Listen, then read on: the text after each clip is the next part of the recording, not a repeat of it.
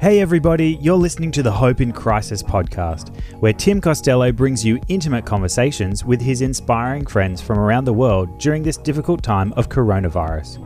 Our desire is that you would be filled with hope through these conversations to remain faithful and resilient during these unprecedented times. On this episode, Tim talks to husband and wife duo Massimo and Anna, who are pastors living in Milan, Italy, where the impact of COVID 19 has been hardest felt. This conversation from the front line is really going to move and inspire you to even deeper faith and prayer amidst this crisis. You'll notice there's a little rattle under Tim's audio, but it's nice and clear for his guests, Anna and Massimo. Well, I'm delighted to invite uh, to speak to me Anna and Massimo, both Baptist pastors. You know, it was nearly 40 years ago that Merridie and I, in our 20s, went to a seminary in a beautiful Swiss mansion on Lake Zurich. And there were Indonesian students, African students, Latin American students, and mainly European students. The biggest group were from Italy, including a very young Anna and Massimo, a very beautiful and young Anna, and a very wise young man called Massimo. So, 40 years on, they have pastored for the Baptists all over Italy, born in Naples, now living in Milan, which is really the belly of the COVID 19 beast. And in Australia, we have been watching scenes from Milan and North Italy and praying for you and despairing uh, of what's going on. Can I start by asking, how are you both coping? Oh, thank you for asking. Thank you for your interest in what is, uh, is our experience in this moment of our lives. We are coping because we have to. We are we are coping because we have to continue. Uh, we have to encourage. We have to bring a word. We have to share prayer. We have to to be uh, besides the people that are scared, sometimes are sick, sometimes are in a in a mood which is uh, full of anxiety. So we have to cope because uh, and we try to to help one another to every day to have this attitude of listening which is the most important in this moment in our ministry. Listening, and then we have also uh, every day a word in a live Facebook. Uh, we try to meditate together with many people that listen in this moment, just in that moment. So we, we try to cope in this way. We, we, we should like to be silent as well, but uh, how can we? In this moment. So we have to and in the same time we we we we, we are also in fear ourselves because we live with a mother. My mother is uh, uh, 98 and wow. she's living with us. So she's very f- fragile. Yes. She's very very old. Yeah. and so we are you know we are locked as well only once a week to go to the supermarket yeah. with you know I, I, would like to say that if we are here now talking with you it was because a little seed uh, was sowed 40 years ago in that special place you mentioned uh, which was a small place with the world inside people from all over the world and this experience has been an imprinting spiritual spe- experience for us. So we have always been ministering the church, feeling part of the world. And now this crisis is just uh, expressing, manifesting uh, the fact that we are all connected with each other. And to have and know that we have brothers and sisters everywhere, in every continent, gives us the strength to cope with the situation. I was very moved to hear that you have a relationship with people in Zimbabwe. I came back from uh, Uganda and Tanzania end of January, early February, can't travel now. And I have been to Zimbabwe many times. And you were telling me that people in Zimbabwe are praying for you and supporting you. Could you tell us yes. about that? Yes, I we I am the coordinator of this program of partnership with Zimbabwe since uh, nine uh, to twelve years ago. Yes, no, fifteen years 15 ago. Years ago.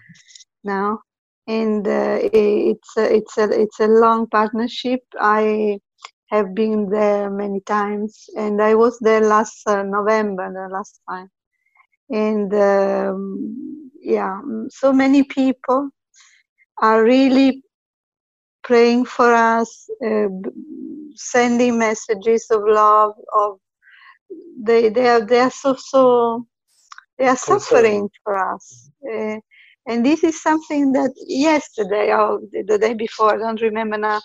There is a there is a family, a couple. He is the the administrator of the hospital that we help, and she's uh, she's a teacher. She's a, his wife and is a teacher they some five years ago, I think, they lost the th- all three their children in a in a car accident. Now they are writing to us and praying for us and encouraging us. I mean, it, this is a miracle. This yeah. is a miracle of love, and uh, I I will never forget this. That is so powerful. Both of you said most of your ministry at the moment is listening. When you're listening, what are you hearing from the people you're ministering to? Uh, we uh, have, have done some uh, interactive uh, Bible study on, on the issue of anxiety. And uh, we are perceiving that people have completely different experience of this time um, because of subjective attitude to the, the, issue, but also for objective condition they are involved with. Some are more guaranteed in their work and uh, in their financial uh, situation and in their health, of course. Some others are much more fragile and they even are not able to imagine what is going to happen after. If they had a precarious job, they don't know if they will have again.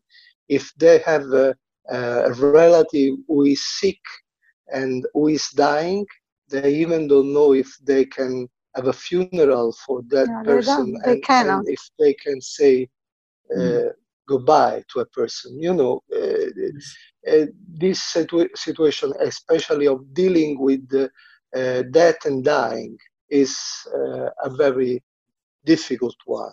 And uh, um, so, uh, and then you have people who are recovering for the sickness and and they are grateful and they are happy. Therefore, pain and joy mix with each other in a way that cannot be separated. And uh, it's emotionally very demanding also for us to, to stay with, with these different feelings and emotions on, on behalf of the people. The most dramatic uh, telephone call that I had uh, two days ago, it was with a do- uh, lady doctor, a member of our church, she's doctor and she was so much crying at the telephone. She said she said I am I have to be strong with the patients, with my husband, with my sister, with my daughters. She they are in, in UK and and I cannot cry. Yeah. Now let me cry with you. Wow. And she was, you know, kind. Yeah. She was without, you know, she was crying all the time because she said, I see the people and I cannot visit them because it is dangerous. I don't have all the things that I need to yeah. protect myself. Personal I cannot go there. And they are alone. Sometimes they are alone, they are handicapped or they are old, and there are no people that want to, want to be with them at home yeah. Because it is dangerous and they are alone and I cannot do anything. And this is something that is a great yeah. pain. I was t- trained to take care of the people, but I cannot do anything for them, that they are alone at home. Yeah. Because many people here, they are at home. They are in the hospitals only when they are they they need uh, intervention, an ICU.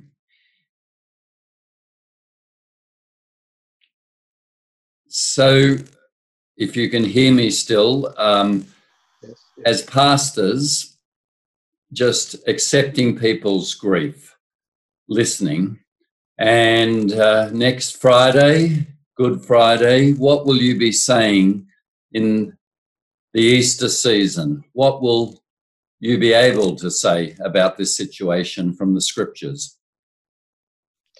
Uh, mm, last night, uh, um, reading the Gospel of John, um, I said, um, I used an, an English expression that is in the same breath, which means that in the same time you have opposite experience.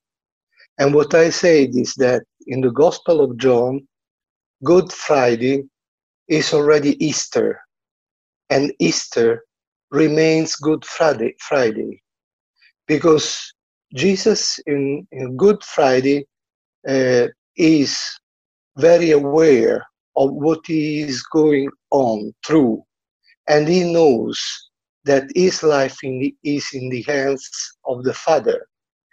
And uh, on Easter Day, when Jesus appears to the disciples, he shows the body signed by the cross, which will stay forever with him.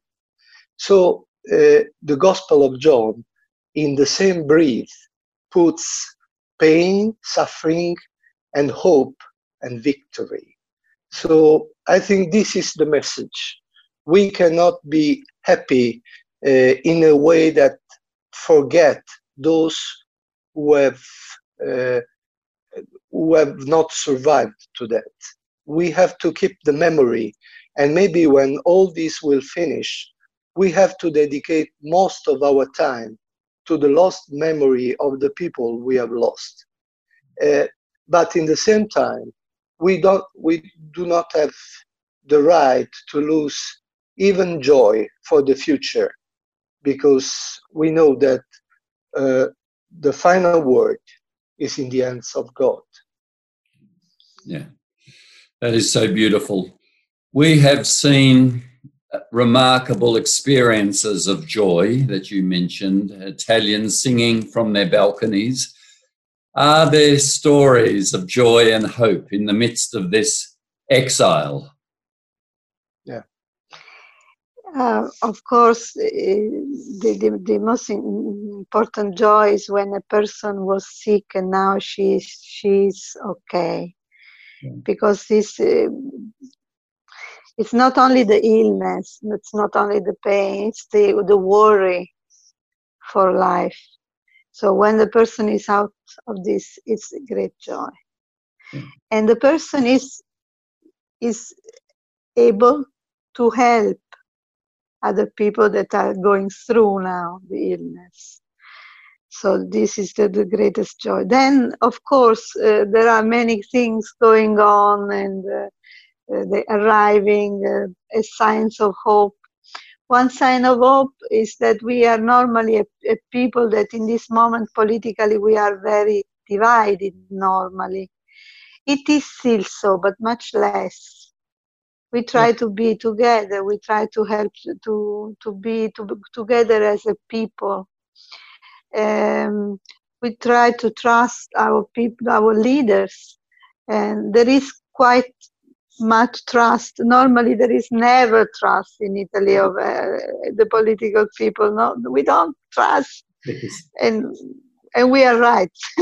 but in this moment, there is there is uh, some trust going on, less hate.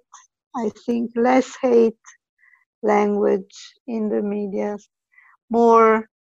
Um, and there are many people that are thinking how this uh, pandemic situation can change us in better. I don't know whether it will change really in better this world, but we hope that it is so. And many, many words are, are going on uh, among in social media to to hope that we can learn to be more human. We can learn to be to stop and be silent a little we can learn to have sabbatical time for our creation because it is obvious that the air is more clean it's obvious that the sea it it, it is a sign this time is a sign that of the regeneration capacity of yes. nature in a in a short time it is much better. So this is a sign of hope in itself. And we should really learn from this that it is possible to change things. It is possible to improve our environment.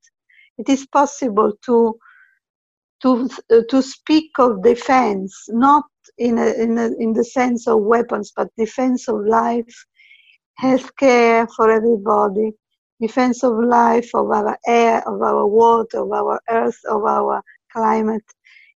If we defend really our lives, the, the political choices will should be, and I hope shall be different, but I hope, I don't know.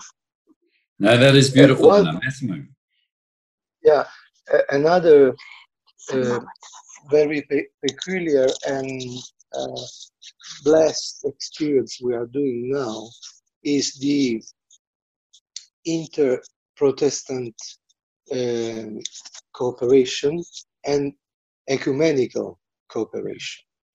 Um, as churches in Milan, Baptist, Methodist, Reformed, Waldensian Church, Lutheran, and Salvation Army, and Adventist, uh, we are preparing for um, our church members a worship service uh, from far all together.